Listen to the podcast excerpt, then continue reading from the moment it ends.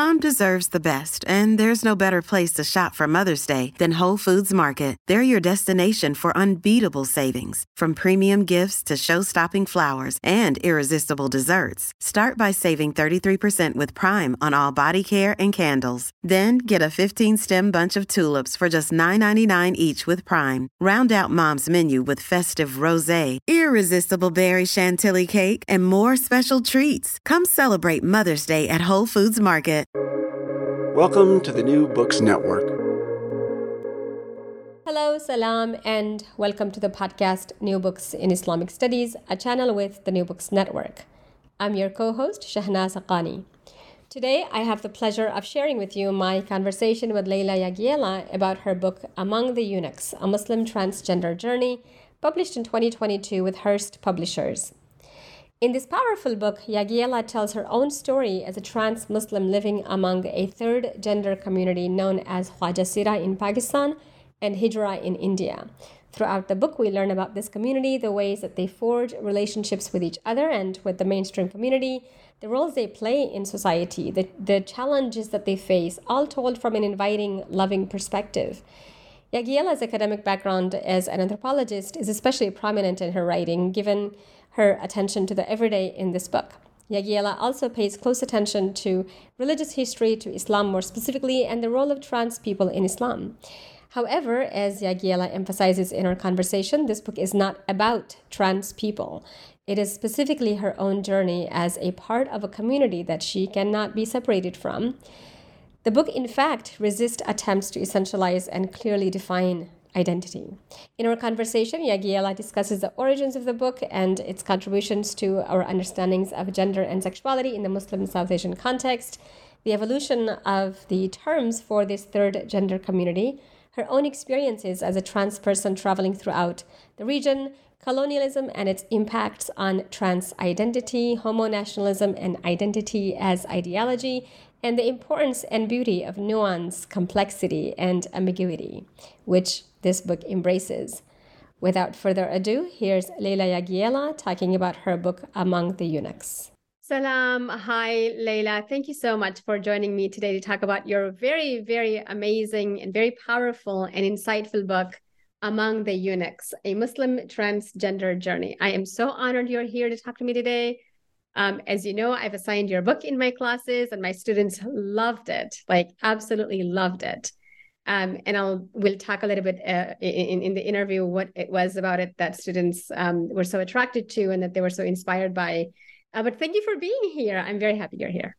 I'm very happy to be here, and uh, it it really touches my heart to know that my book speaks to your students and speaks to you as well. And I'm really, really looking forward to this conversation. Great. So uh, we begin our interview with uh, asking our authors to tell us about their intellectual journey, what got you to where you are now, who are you, where are you, what do you do? Yeah. Uh, that's a wonderful question.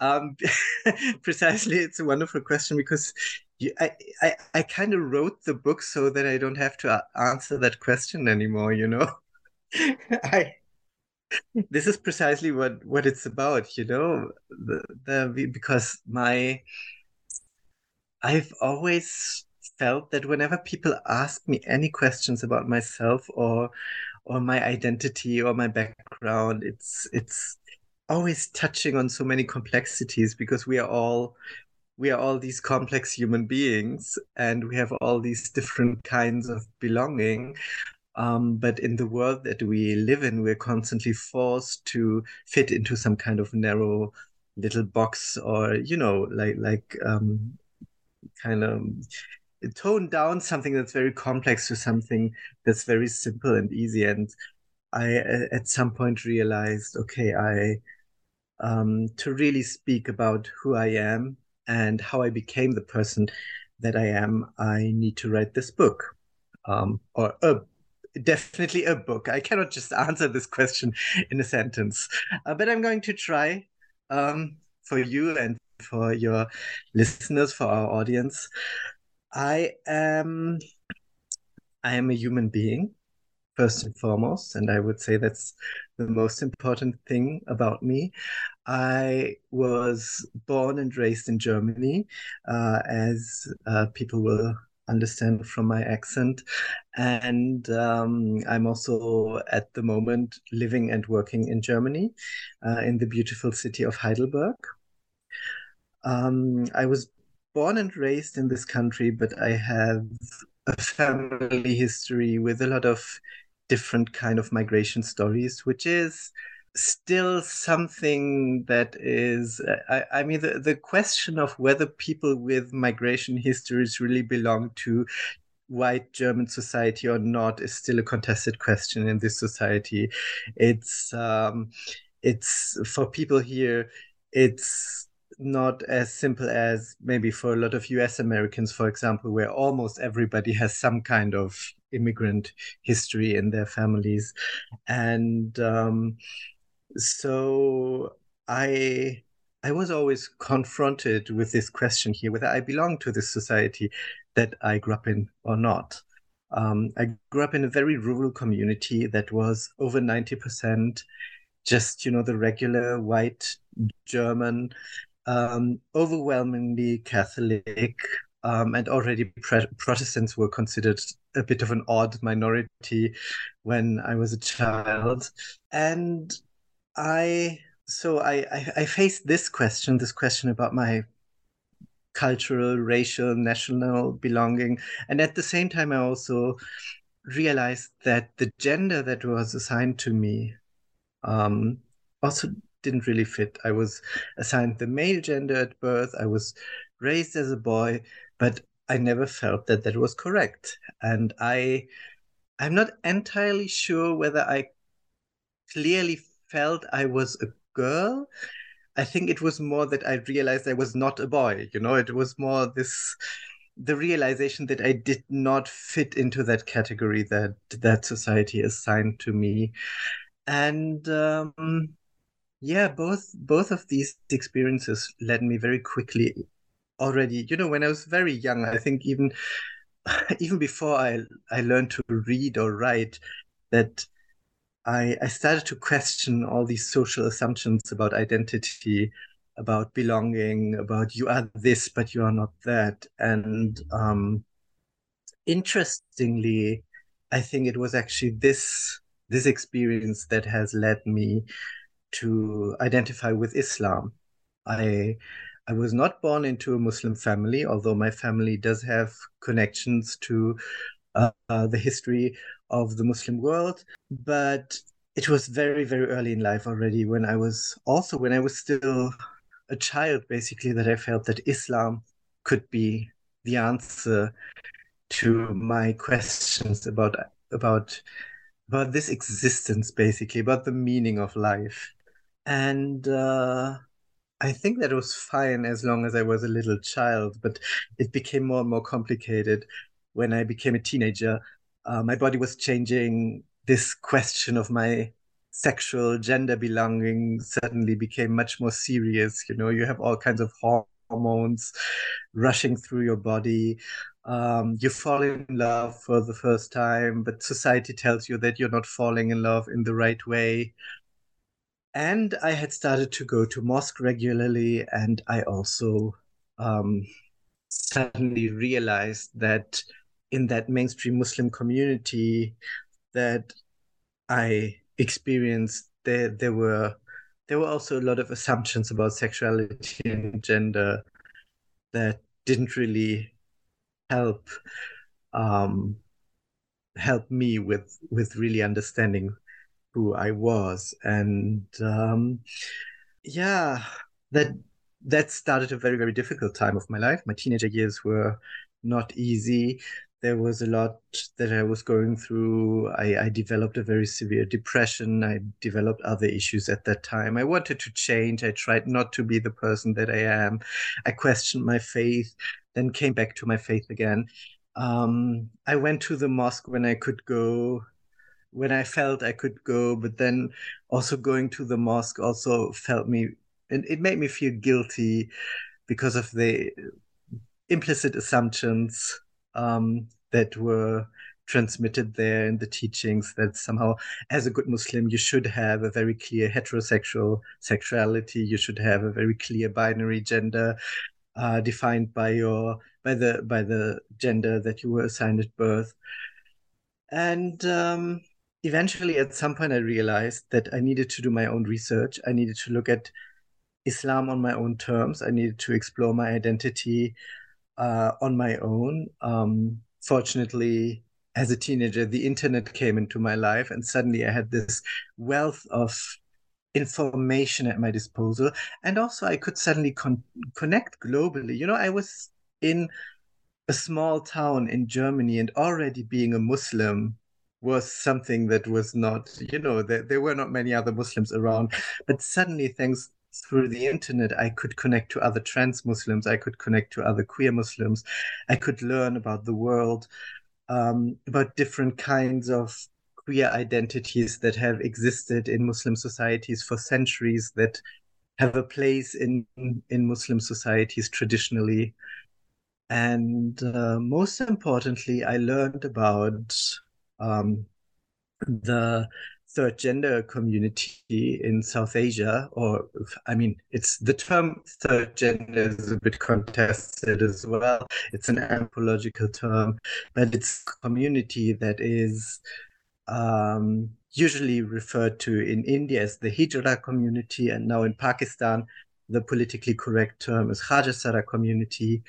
Um, it is a community that historically has some connections to uh, to the court eunuchs that used to work at the at the Muslim courts, the aristocratic courts, and um, I decided that I I had to go to South Asia and um, get to know to this community, and um, thanks thanks through a lot of I mean I I've at that point I started to publish my own thinking uh, on what it means to be a Muslim, a, a young Muslim trans person online. I had uh, I, I, I had one of these GeoCities uh, homepages. I don't know whether people still remember them.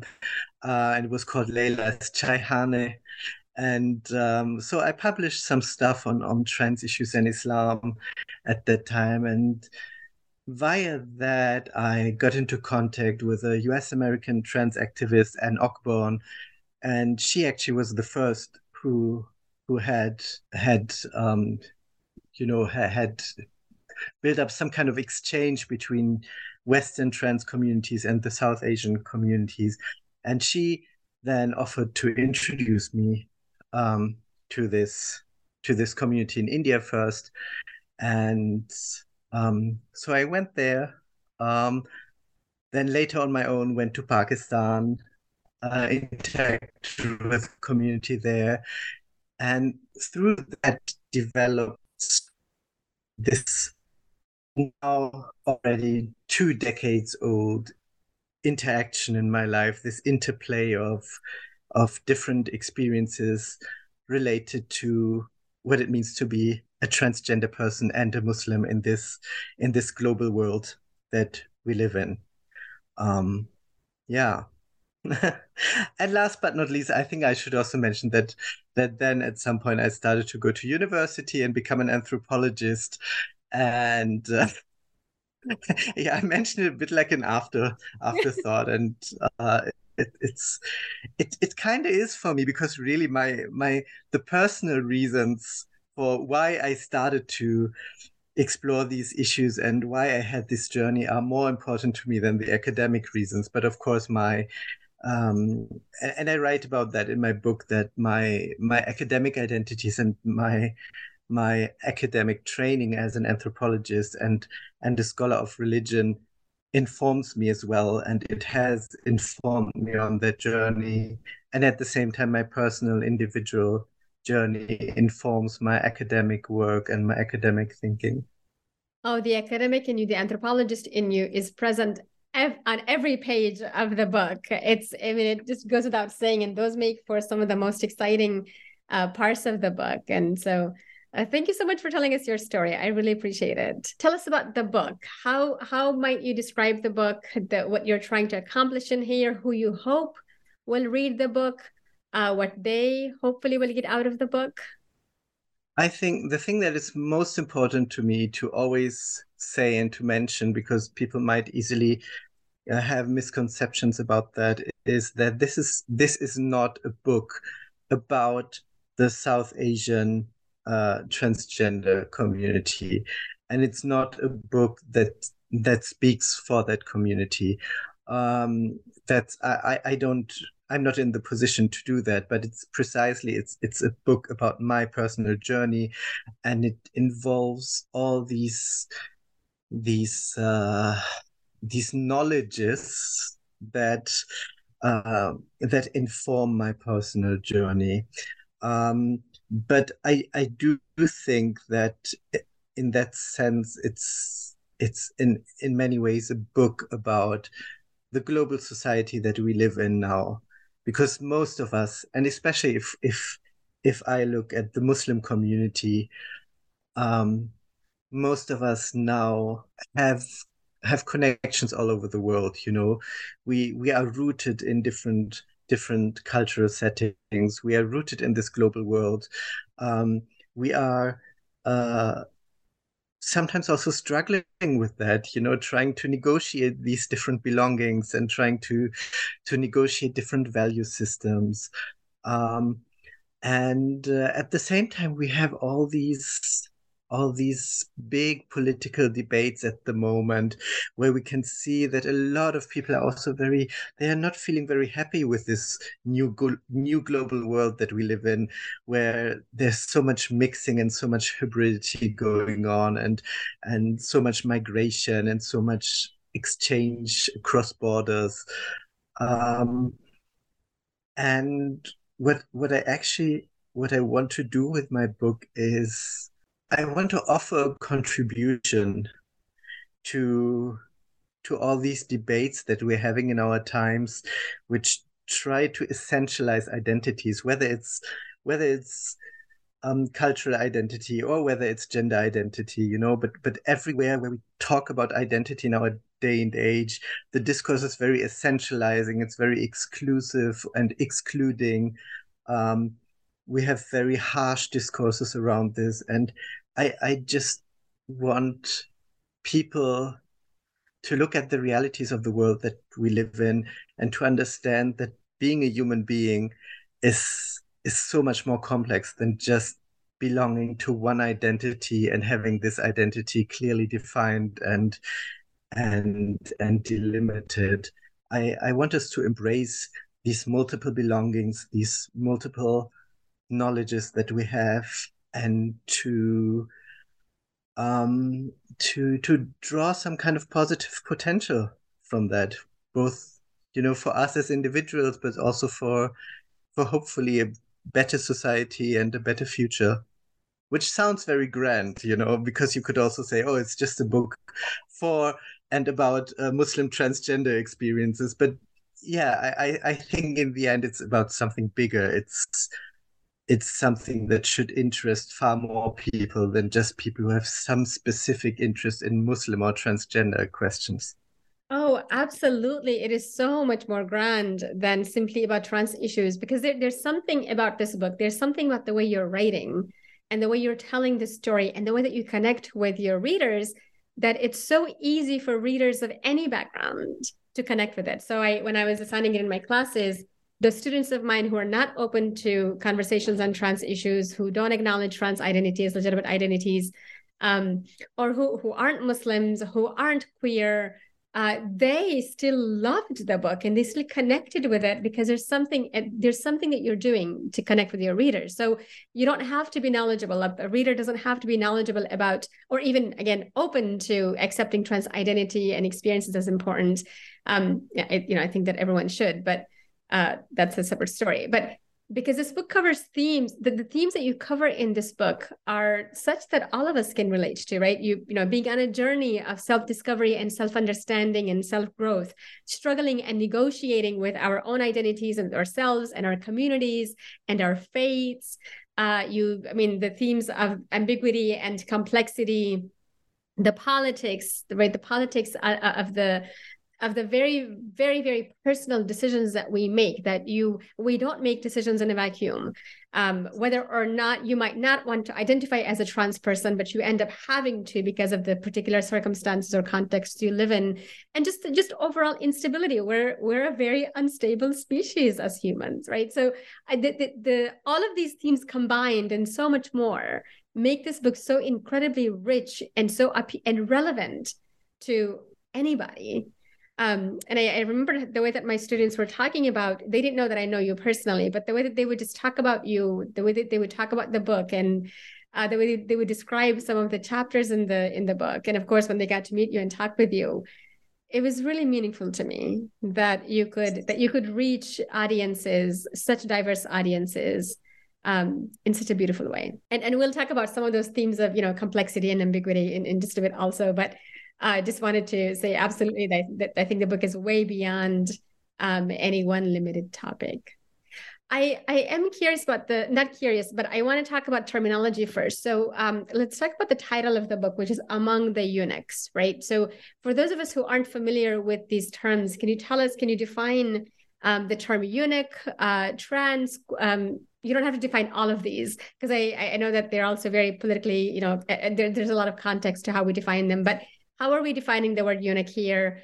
Um, and how are we in, in the and, and, we'll talk later about the different South Asian communities, Pakistan um, using the word khwajasira and India using the word hijra still. But how are you using these terms in a trans, eunuch, queer, hijra, khwajasira uh, throughout the book? That's uh, I'm I'm glad that I that I get the opportunity to talk about this because I I just said a couple of days ago uh, during another event that I do expect to to get cancelled at some point because of this book title uh, among the eunuchs. I do anticipate that. Um, I do realize it's a very controversial title and it's it's probably very uncomfortable uncomfortable for um, a lot of trans people um, to be somehow connected to to eunuchs. Um, but um, I, well, you you do choose the title of a book also sometimes a little bit to provoke a little bit and to um, you know to to catch catch the eyes of people and um, of course, uh, that, that that's part of it, but also why I chose this title is because I do I, I really want people to look at the complexities of vocabulary. You know, I I just I talked about the complexity of identity, but connected with that is the question of vocabulary, and and we constantly we're we're facing this question in our day and age of of constantly also changing uh, changing lingo around these things. You know, it's very difficult to keep up with it. You know, terms that that are politically correct now um, will not be politically correct in five years or ten years. Um, people of my age, um, queer people, trans people, um, have already gone through so many phases of vocabulary that at some point you you do wonder. Um, well you do wonder whether words are that important actually on the one hand but on the other hand you also realize the the intense power that words actually hold. And the the question of eunuchs in this context well it's for us it's a bit uncomfortable to connect trans women to eunuchs because we mostly identify the term eunuchs with this idea of castrated men who were sold into slavery and who then had to work, were forced to work as slaves um, in, in, in palaces, not only of Muslim societies, but also many other societies of, of uh, antiquity and of medieval times. Um, but historically, the, the, meaning, the meaning of eunuch was much broader. The, the meaning of eunuch covered different kinds of identities, different kinds of human beings who did not fully fit into the gender binary. So this is originally how how the word was used. Um, and at the same time it's a word that carries a certain prestige because it means it the the the, the word originally comes from greek from the greek language and in, in the greek language it's the um it's the protector of the bed chamber um and uh also uh, in, in, in, in biblical language, in, in translations, older translations of the Bible is often translated as chamberlain, you know. So it's it's on the one hand, it's a term for people who are gendered in a way that is not um, fitting into the usual binary. And on the other hand, it it designates somebody who has a very important position in in a social and political hierarchy. And we do see, um, in particular in South Asia, that indeed those communities that that we call third gender communities or hijra or khwajasira, they did have a strong connection to this to this you know social political office of the eunuch and they identified with it very much.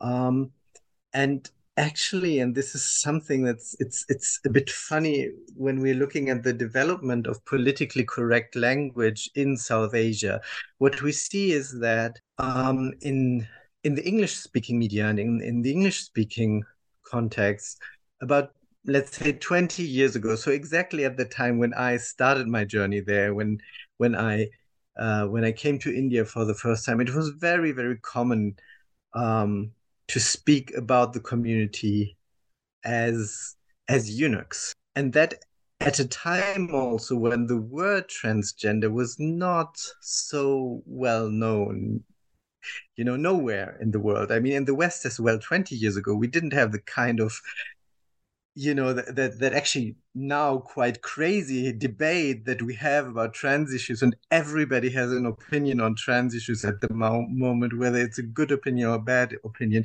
but we didn't have that um, 20 years ago.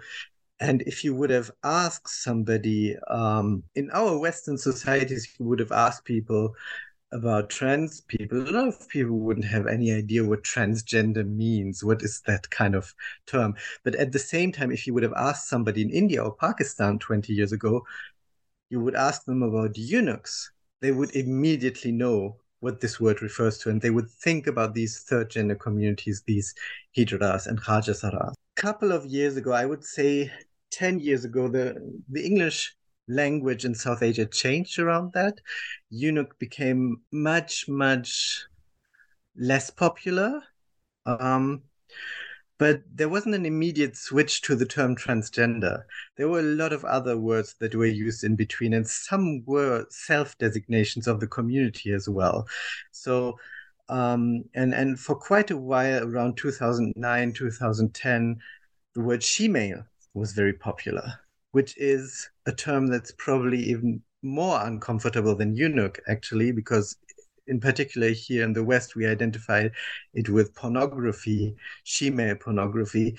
But a lot of people in the community, when they were trying to explain what they were in, in English or with English vocabulary, they would say, we are she-males. Ever since, we, we've now seen that particularly through especially through the work of Western NGOs or Western connected NGOs, um, both Indian and Pakistani mainstream societies, but also the communities have been taught that shemale is not a proper word for the community. Um, eunuch is also not a proper word for the community. And now we should refer to these people as trans people, as transgender people. So this is the move that we've seen in um, in the in the English speaking field and English speaking media. But funnily enough, in the Urdu speaking media, we have exactly the opposite move because there originally um, we had both in India and Pakistan, we just had the word hijra being used as, as the regular word. In Pakistan, also for a long, long time, the equivalent word, the, the equivalent Punjabi word, khusra, was used. Um, and both were used for a long, long time as self designations of the community. But at some point, I mean, it's it's it's not easy to describe this process because words like hijra and khusra were always also used as insults by mainstream society. And when you're faced with a situation like that as a community, you are you, you you can decide are you going to appropriate this for yourself and use it as a term of empowerment or not? Um, we've seen this in, in in western lgbt communities. Words like queer or gay for example were insults at some point but still communities chose to um, to use these words as terms of empowerment in particular in the Pakistani context, at some point the community said, no, we don't want to be designated by those terms anymore. Um, we want to be called Khwajasira. Um, the irony is that Khwajasira literally means court eunuch. That is the literal meaning of that Urdu word. It, it's a it's a Timurid Persian word, and it means it actually literally means the same as that that biblical Chamberlain, you know, because a khad, you have these Khwajasira. So Khwaja is like it's, it's a honorific, you know, and Sara is a term for the um, for the royal chambers, basically. So that is the original meaning of Khwajasira. So we have uh, we, we, we ironically, you know, in the English speaking field, we have this development that the word eunuch has become, is, is now considered not politically correct anymore. And we're thinking mostly of castrated slaves in that context and not of trans people. While in the Urdu speaking field, the, the word for a court eunuch is now the politically correct word to use in Pakistan in particular. Um, and um, I, I, I find that such an interesting example for how, how complex language can work and how how important it is to look at specific contexts and and that it's not so much about you know what what words literally mean or what the dictionary meaning of a word is but that we when we look at vocabulary we always have to look at the specific social context and and the privileges that are so associated with with these particular words. Now, when we're speaking about these South Asian communities, whether we're speaking of Khwajasiras or Hijras, or there are also plenty of other local terms, what we traditionally talk about is um, a community that consists mostly of people who were either assigned the male gender at birth, but who never felt that that was their true gender and who understand themselves and construct themselves in in in a more feminine way. Um, whether that means that they say, "I am a woman" or not is you know that that's that that can be different from individual to individual, but it it's more important to say that okay they do not identify with the gender they were assigned with at uh, at birth. Um, or what we also find in the community are um, intersex individuals. Both are traditionally part of this community. Um, and this community has its own social structure. It has its own, you could say, family structures. It's I also I often say it's a bit similar to the ballroom houses that maybe people know from uh, from the Netflix series Pose or from uh, from the documentary Paris is Burning. You know, so you have something similar sometimes in in Western context as well. You have these surrogate families. Um, members of the community support each other. They are solidarious with each other, and traditionally, um, traditionally they are thought to have special powers because there's this traditional idea that if if God gives you a more difficult life than others have, then he will he will give you some kind of recompensation for that. And so there's this idea that then members of this community have a power to bless or to curse others. They they have a strong connection to the Sufi saints they have um, they have a specific spiritual charisma that is that is the traditional power of that community which however nowadays is you know, waning and much less accepted in society, unfortunately. Whether we can equate the people in this community so easily with a globalized Western term as as as transgender is again it's a contested question and it's a question that's also discussed within the community. There are people in the community who actually do not want to be called transgender because they say transgender is some kind of western globalized concept. There also are people in the community who up until today actually prefer the word eunuch. There also are people in the community who actually prefer the term she-male um, so the the way this how this local community relates to globalized identities, Western identities, um, that is not so easy to answer and can differ from individual to individual and also from the class and family background and so on and so on that that people come from. But that in particular, again, it it it raises this question about okay, what does it mean to be a human being in this world that we live in now with all these different kinds of knowledges and belongings and you may have you may have a western uh, western muslim trans woman like myself who goes to south asia who interacts with that community but you now also have hijra and Khwajasira activists who go on conferences in Europe or, or in the US and who also interact um, with the Western trans community there. We have the internet all around us. And of course, people in the community in India and Pakistan, they consume the internet as well. They get influenced by all kinds of different discourses on, on gender and sexuality. So we are at this point now in, in history where we we cannot essentialize these these local cultural identities anymore because everybody whether it's a it's a european muslim like me or whether it's a Khwajasira in Pakistan, we are all now we, we have these different ways of of how to name our identities and how to conceptualize them. And we all have to negotiate these different ways all the time. Thank you. That was a very beautiful and thorough answer.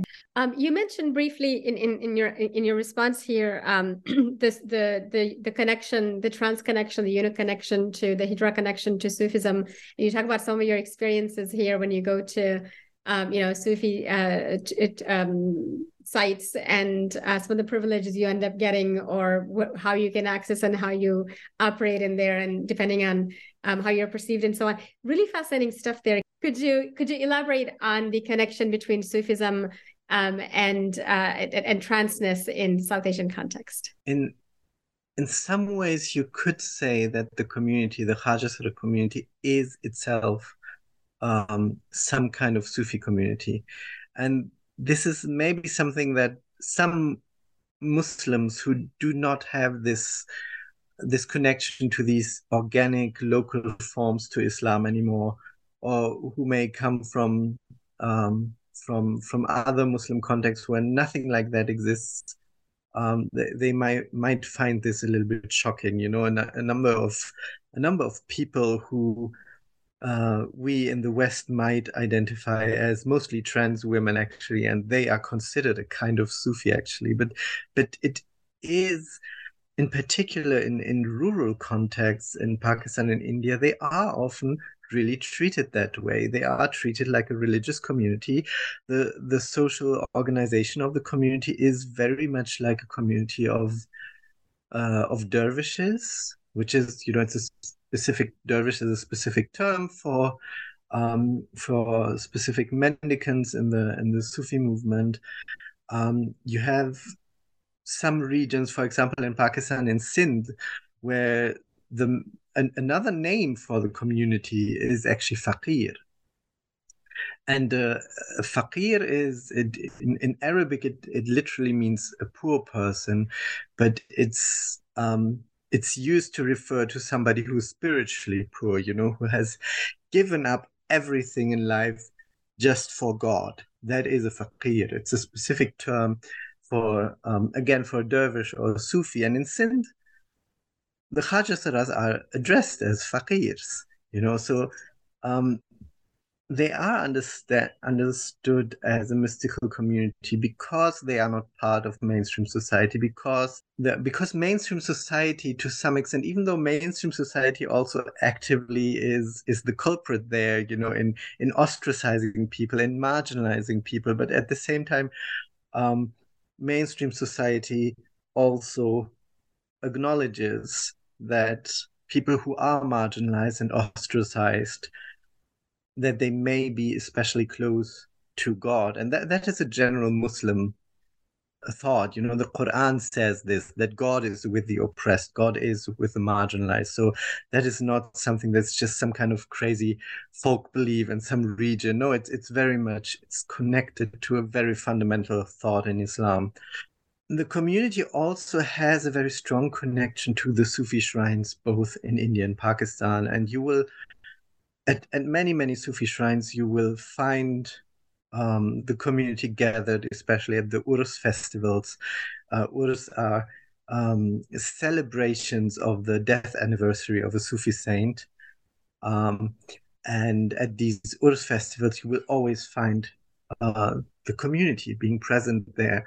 And my, my personal experience, both in, in India and Pakistan, has been that as a as a person who's perceived as Khwajasira or Hijra, you're always very, very highly respected by the, you know, by the Khadims, the officials at these Sufi shrines. You're very, very well treated, and they do, um, they do treat you very much like a person on on their own eye level, like somebody who, you know, somebody who is close to the saints as well. Um, nowadays more so in India than in Pakistan, I have to say, because in Pakistan, a lot of these shrines have now been overtaken by these official Waqf structures, and there has been a process. There have been other people who have written about that. A lot of academic studies actually on on how this this process leads to um, you know there there are these official structures which try to curb heterodoxy and which try to make these Sufi shrines more orthodox and more in line with scriptural Islam. So, in in that context, um, the community has been again a bit bit ostracized more in Pakistan. But in India, what I've seen is that that it's still very very much alive. This respect of the the shrine structures for the community and the interesting thing is that I, I just mentioned the urs, you know, these these um, anniversaries of the death and the death of a saint, and the word urs actually means uh, means wedding, marriage. So the death of a Sufi saint is imagined as the Sufi saint's wedding with the beloved, who is God. And this kind of this this image in Sufi in Sufi thought is often uh, described in a way that we could almost call transgender as well because God is in this in this story he's imagined as as a man as the the, the bridegroom the male lover. Um, even though of course as muslims we know god does not have a gender but this is how it, it's depicted in Sufi poetry in that context. And then the saint is the bride who has been waiting for her bridegroom. You know, so the male saint suddenly assumes some kind of feminine identity in this relationship with God. And that, that's why this, this language of Urs is used. So there is an intricate connection between trans identities and between this poetic language of, of Sufism and we have so many reports of so many saints of South Asia in particular, so many of the Sufi saints, um, Nizamuddin Aulia and Amir Khusro in Delhi, but also many of the Punjabi saints like like Bulle Shah, for example, um, where we have stories about how they related positively to the community how they also they they played with their own gender. We know of the punjabi saint bulle shah we know that he he lived actually in the community for a while. He lived with um, with both uh, straight cis sex workers and with the Khaja community. And and he danced like a woman did and he put uh, the, the, these ghungroos, these um, what you call these these anklet belts on, which are always traditionally identified as something feminine and female, and he danced in that way, you know. And uh, so, so, a lot of these Sufi saints are, we have a lot of stories about them. Not not that they were literally transgender, but they interacted with the community very positively. They were living with the community, and they were using uh, cross-gender and transgender language to uh, to describe their own relationship with God. Oh, that is so powerful. So you frequently discuss colonialism's impact on the Hijra community and the Khwajasira community in South Asia. Can you tell us about some of these impacts? And I know you've addressed parts of these of how things were before, um, you know, in, in, in Muslim courts, in royal courts historically. Um, but what happens with colonialism and what are some of the legacies that we're dealing with now?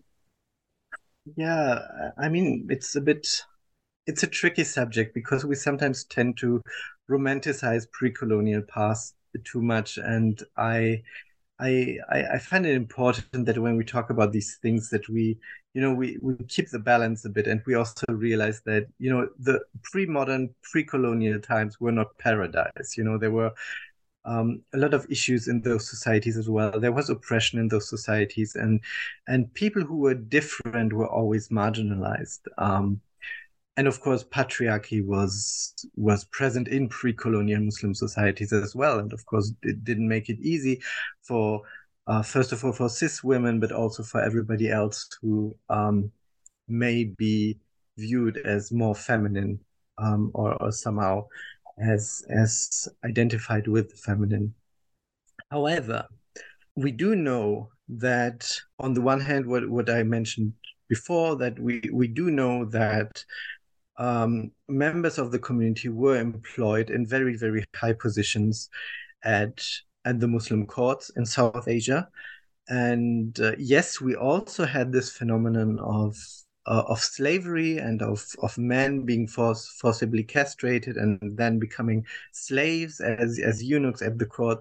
But we have several reports also of people who were very, very clearly described as born eunuchs, not forcibly castrated, but born eunuchs, and of people who came from these indigenous communities. So that is the one thing that that that members of the community could hold these very very strong and important and powerful positions and were respected as such and were also identified with that um, the other thing you know what i just talked about the connection between the community and and the sufi saints for example that was something that was much much more also um, you could say it was mainstream Islam at that time. You know, while nowadays we think of it as yeah these local customs and okay and and and and we call it Sufism. We you know we give it a specific name and we associate it with specific practices. But at that time it was just the Islam that everybody accepted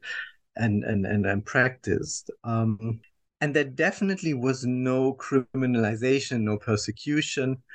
Um, not not even uh, certainly there was no persecution and no criminalization of these trans identities of these third gender identities but there wasn't even um, there wasn't even much focus on persecuting homosexual behavior for example because under uh, under Hanafi traditional Hanafi law which was the dominant kind of Sharia law in South Asia um, homosexuality wasn't it was considered a sin it was considered a crime when it was uh when it was you know seen by four witnesses and so on and so on. But it wasn't considered one of the hadd crimes of the hudud the the, the serious sins the serious crimes. So and and political entities didn't have much interest in in persecuting people because of something like that. So there was much more um much more fluidity uh, in dealing with issues of gender and sexuality in those times. And um, even when we're talking about uh, straight and cis people, you know, we always we have this idea that that Muslim women in the past were very very segregated and they couldn't have any you know free movement but when we actually look at the accounts from in particular south asian history what we see is that it was in colonial times that this very very severe segregation was enforced and actually in pre-colonial times it was much much more relaxed actually so in general we had an environment that saw many things connected to gender and sexuality in a much more relaxed way. There was a certain fluidity about gender and sexuality that was accepted. Um, when the British came, they couldn't deal with any of this. And uh, it's it's not for nothing that we speak about.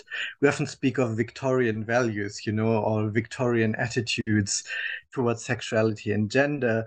And of course, these Victorian values, Victorian attitudes, they are named after Queen Victoria who was the ruling queen of the British Empire for the larger larger time period of the, the British Raj in in South Asia.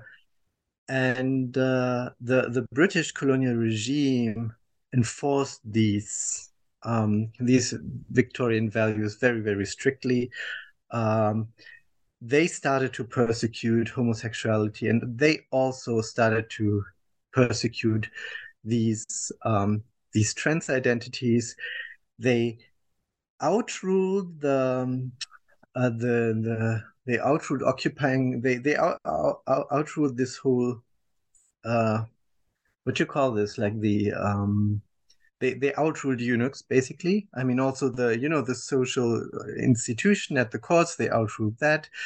They forced where they could do it. They couldn't do it all over South Asia because you know their their power. It's a complicated thing. In some areas of South Asia, the British ruled directly.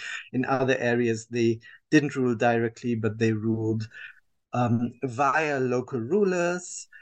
Um, in those areas where they ruled via local rulers, the trans community actually still had some kind of protection because the local rulers, the local Muslim rulers in particularly, they they they protected them, and we find that especially in Hyderabad in South India, um, where the local rulers were very very respectful towards the community and protected them. And Hyderabad for a while was something like a safe haven for the community. But in areas where the British ruled directly, they criminalized the community. And um, what they did in Lucknow, for example, is that they forced the eunuch servants of of the Muslim elites, they forced medical examinations on them and to check whether they are actually castrated or not, whether they're intersex or not.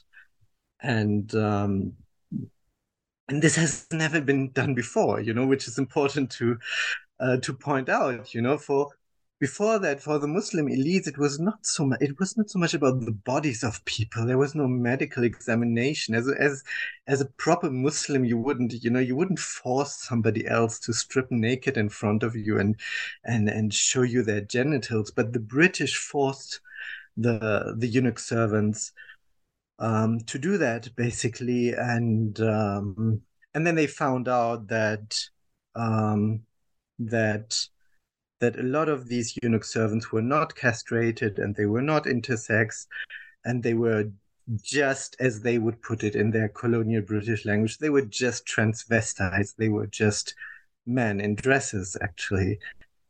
And it's interesting because here we see we see a continuity, you know, be- between that kind of colonial thinking and the kind of debates we have in our day and age now about trans identities, you know, and who is a real trans person, who should be accepted as a trans person, all these regimes of medical examinations that we also have in our transition processes.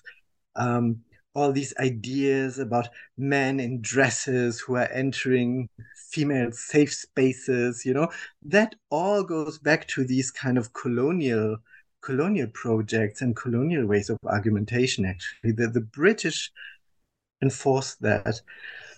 And that led, I mean, it had catastrophic consequences for the community. You know, not only that a lot of members of the community were thrown in prison, um, the community was part of the Criminal Tribes Act, uh, which was um, a colonial British law that criminalized several communities uh, in South Asia.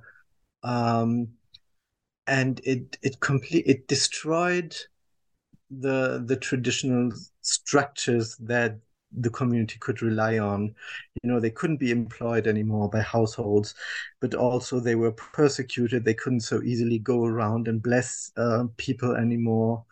Um, and and that was the start of a very severe marginalization that continues until today. And what is um, what is even more sad is that then in the at the end of the 19th century what we see is that more and more of the local elites, of the local Muslim elites, actually they, they start to uh, imbibe and embody these Victorian values as well.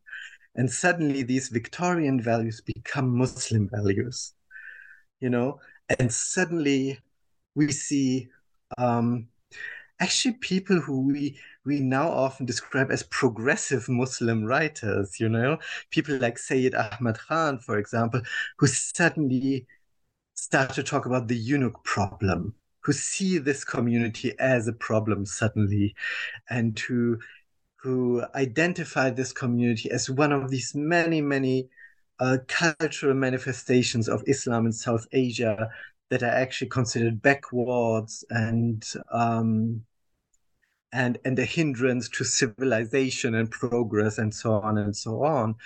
And and and that that has a, a devastating until today it has a devastating influence on how muslims nowadays treat these communities and treat issues of gender and sexuality. That's that's the thing. Colonialism ends up standardizing um, you know the the stigma against um, trans people or anybody who wasn't binary or non-male mm-hmm. non-female and um, i always say it, it, it, it's very frustrating that the west uh, you know now has caught up but we're still suffering with the consequences with the laws that they put in place in a lot of yes. you know that they colonized i mean and what we also see is that these this catching up of the West is also so fragile, you know? Because what do we see now? We suddenly have all these TERF discourses in the UK, in, in Germany.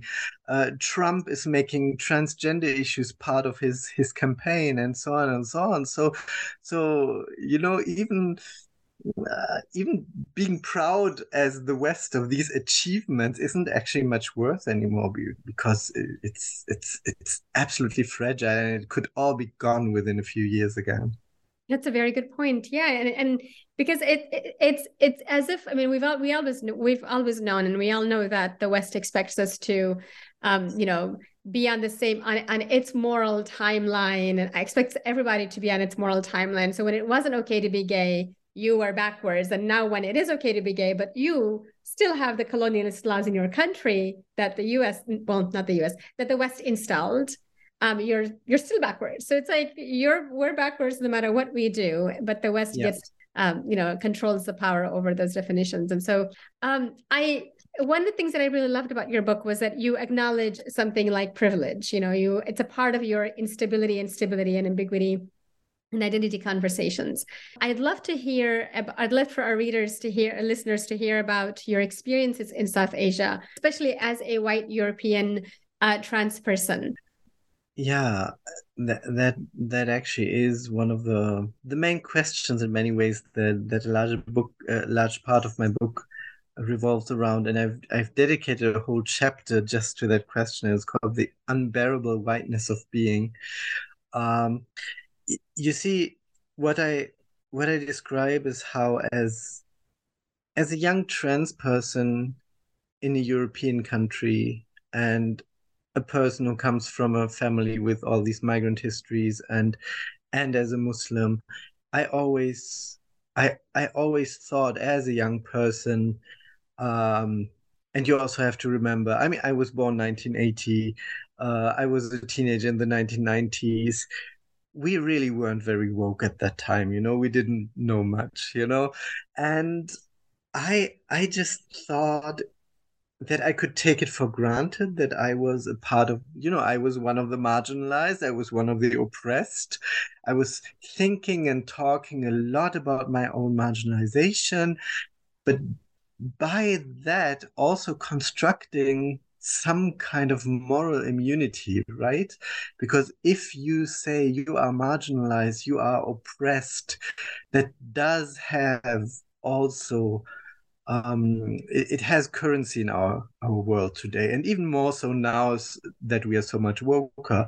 Um, you know, it, it has a certain value to say that. And I'm not saying that being marginalized gives you currency. What I'm saying is identifying yourself with that, you know, seeing yourself mostly in those terms gives you, again, what I call this moral immunity because you could say, okay, I'm the victim, I'm marginalized, I'm on the good side of history. And then you forget to think about all your privileges, you know, and in my case, you forget to think about the fact that that you have a German passport, which gives you a lot of privilege. Um, you uh, you have a lot of white privilege. You have uh, also structural privileges like uh, maybe a good education, like um, uh, like just social networks, for example, that do not exist in other societies.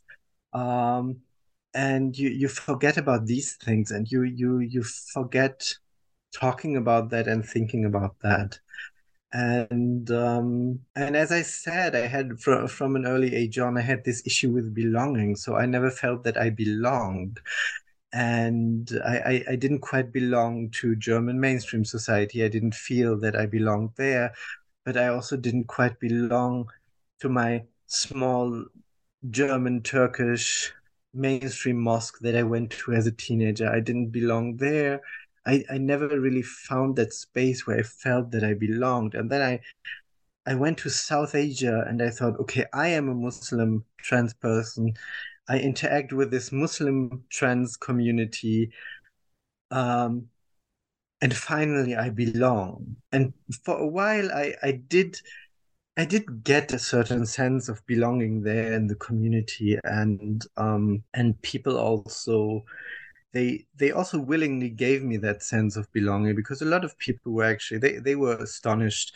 In the community a lot of people were astonished at how easily i adapted to life in the community how easily i adapted to life in south asia um, how quickly i learned urdu how much and I mean, I was also I was a very young person. So when you are in a very young, you are a very young person, and you're discovering yourself, and you're developing your identity, and you are in a specific cultural setting. Of course, you make a lot of that cultural setting your own. So I I I, I did, you know, I did adopt a lot of a lot of let's say South Asian Muslim cultural traits and made them my own just because I found myself in that specific vulnerable situation in that setting. And and people in the community gave me that that feedback um, that oh yeah you're one of us. You know you're one of us. Um, and in particular also being a Muslim helped with that. Because of course as muslims we are supposed to be one ummah and, and so on and so on. Of course we know it's not you know it's not quite like that, but that's the, the official story. Um, but then it, it took me quite a while to realize that things are not that simple and that when I'm moving in India, I'm still there with my privileges. And when I'm moving in Pakistan, I'm moving with my privileges. And unlike a lot of my sisters there, I'm not actually, I, I don't need this community to survive, for example. And a lot of my sisters in in India and Pakistan, they need the community. They don't have anybody else who supports them. And as I said, it's a community that's that's solidarious with other members in the community. I can I can go there, I can enjoy my time there, I can interact with the community, and then I can go back to Germany and I have my job here and I have, you know, I have other things to do here and I do not need the community for my survival. Um, and I can I can always rely on my German passport. Um, I can also. Um, it's interesting because a lot of these things are are also connected to habitus, and um, it the, the way I'm treated in South Asia is a lot dependent on what kind of clothes I wear, for example, you know. But as soon as I give myself, you know, Western European appearance, I, I, am immediately treated as a privileged white European, of course, and and that makes things for me much much easier, like interactions with the police, for example, um, who have been a cause of trouble for members of the community, both in India and Pakistan, for a long, long time. Um, they would often treat me very differently, of course. So I I came to a point, fortunately, I'm happy that I came to that point, but I, I realized at some point, oh, okay, um, I have this thing called privilege. And um, and I need to think about that as well. And I need to talk about that as well and not just talk only about my own oppression and my own marginalization. And that does not make my own marginalization and oppression less less real, you know? But but these things can exist at the same time. You can be a person who in one setting experiences discrimination and I do experience I do experience transphobia on a regular basis here in my society in Germany. It, it still happens constantly to me and it it does hurt. But that is as much a part of myself as the immense privilege that i also have. And that my sisters in the community there do not have um, but i i have to say it as i said it took me a while to get to that point and it's it's i find that in in itself also a very interesting observation that it's much much more difficult to think about your privileges than to think about your marginalization. Oh yes. Oh absolutely. Thank you. Um so i you seem so comfortable uh, in, in the book and in your conversations in general. You seem so comfortable so at peace with the concept of ambiguity and instability and complexity. And I'm I'm personally headed in that direction myself, and so this was so reading this book was very timely for me, and thank you for that. Can you tell our readers about why something that so many of us fear, perhaps naturally and understandably, and and that we avoid, how how it can how these concepts, these things can still serve us? What is so good about them? How does how does it bring you peace? I think, as far as I personally am concerned, it, I think it gives me peace because I, at some point in life, I just realized that I cannot escape it. You know, um, because, for example, because I never found that sense of belonging. You know, I I didn't have the sense of belonging here in my German mainstream society. I didn't have it in my mosque. I didn't find it completely in the community either. So what do you do with that at some point? You know, are you are you going to just continue fighting and struggling with it or are you just going to embrace it and say okay this is how i am this is i don't have that I, it's it's just not a part of me um, i do understand that people want to find comfort and stability and uh, and in these clear identities and in these clear belongings because it does make life on the surface, it does make life so much more easy.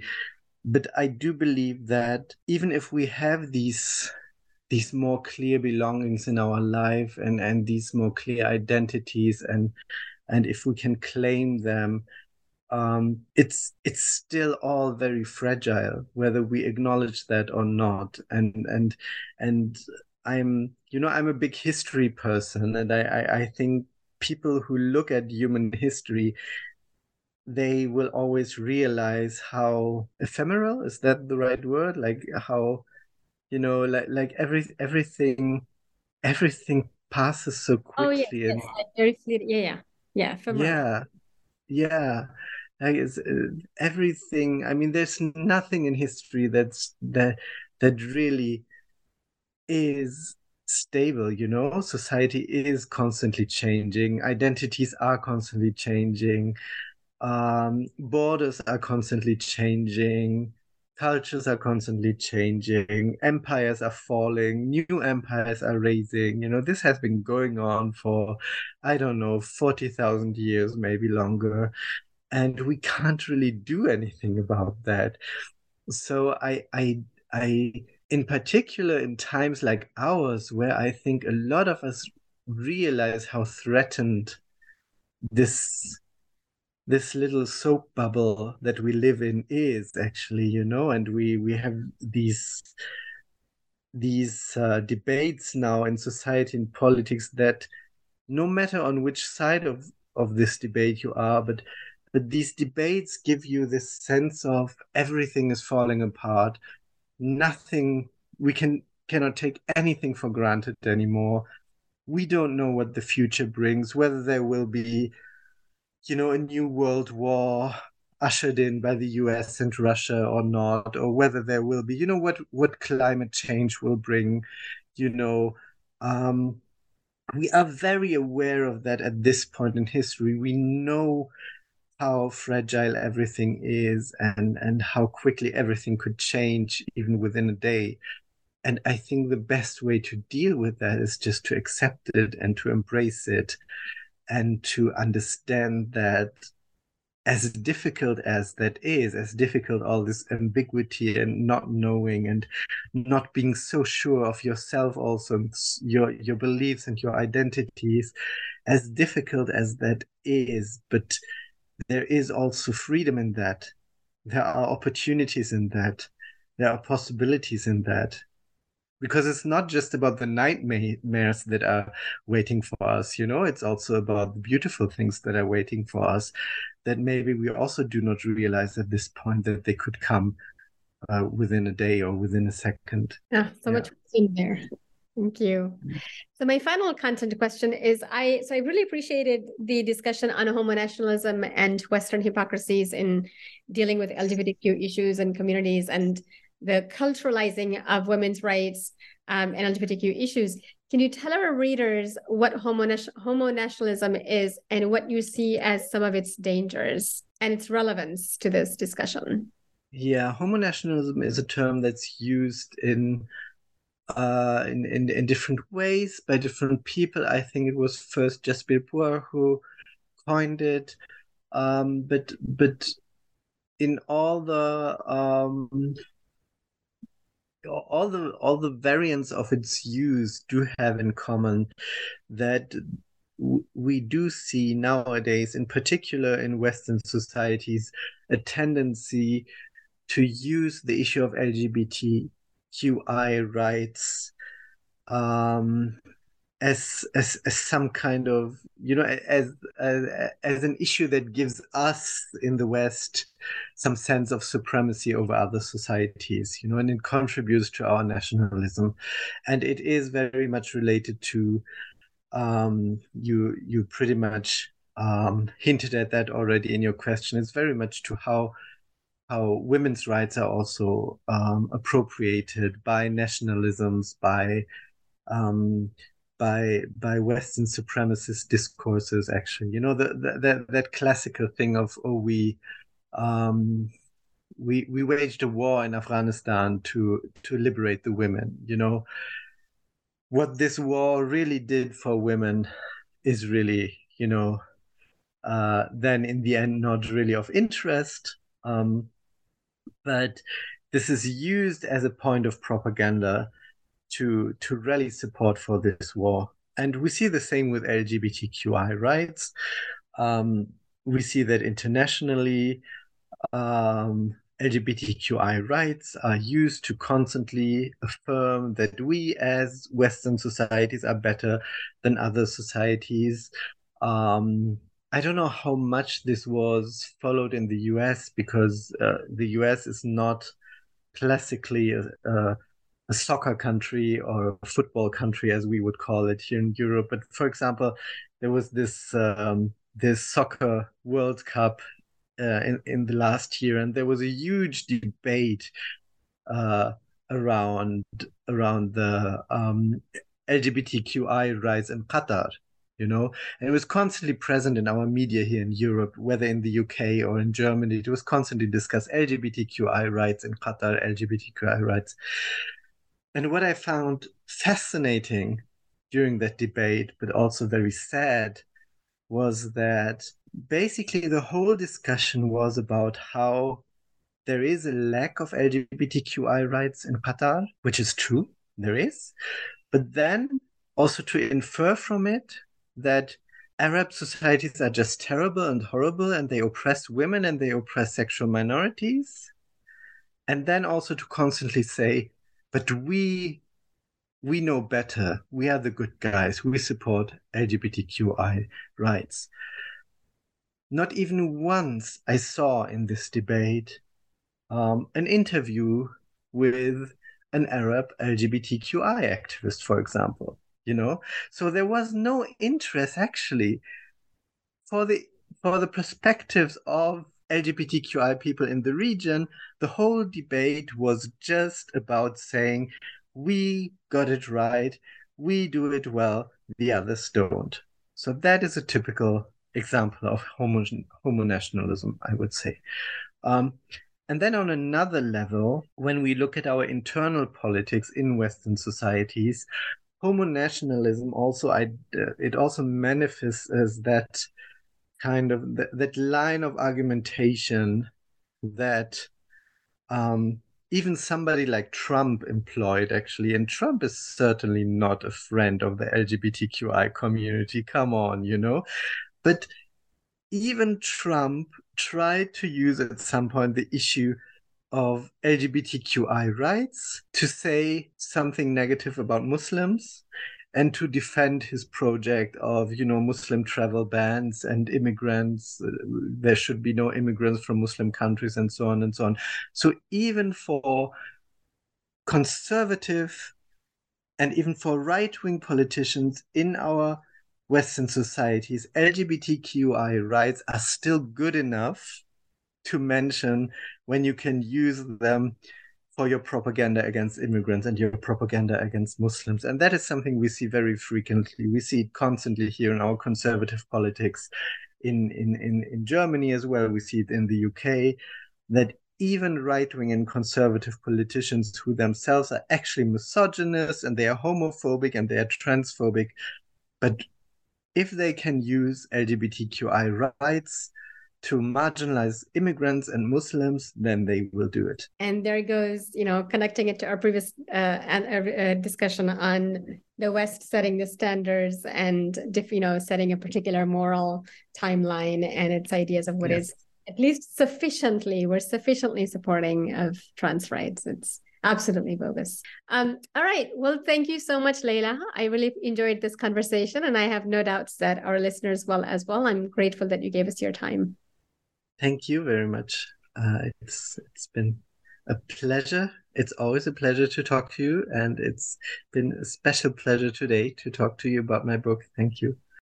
All right, so that was my interview with Leyla Jagiella about her new book, Among the Eunuchs A Muslim Transgender Journey published in 2022 with Hurst Publishers.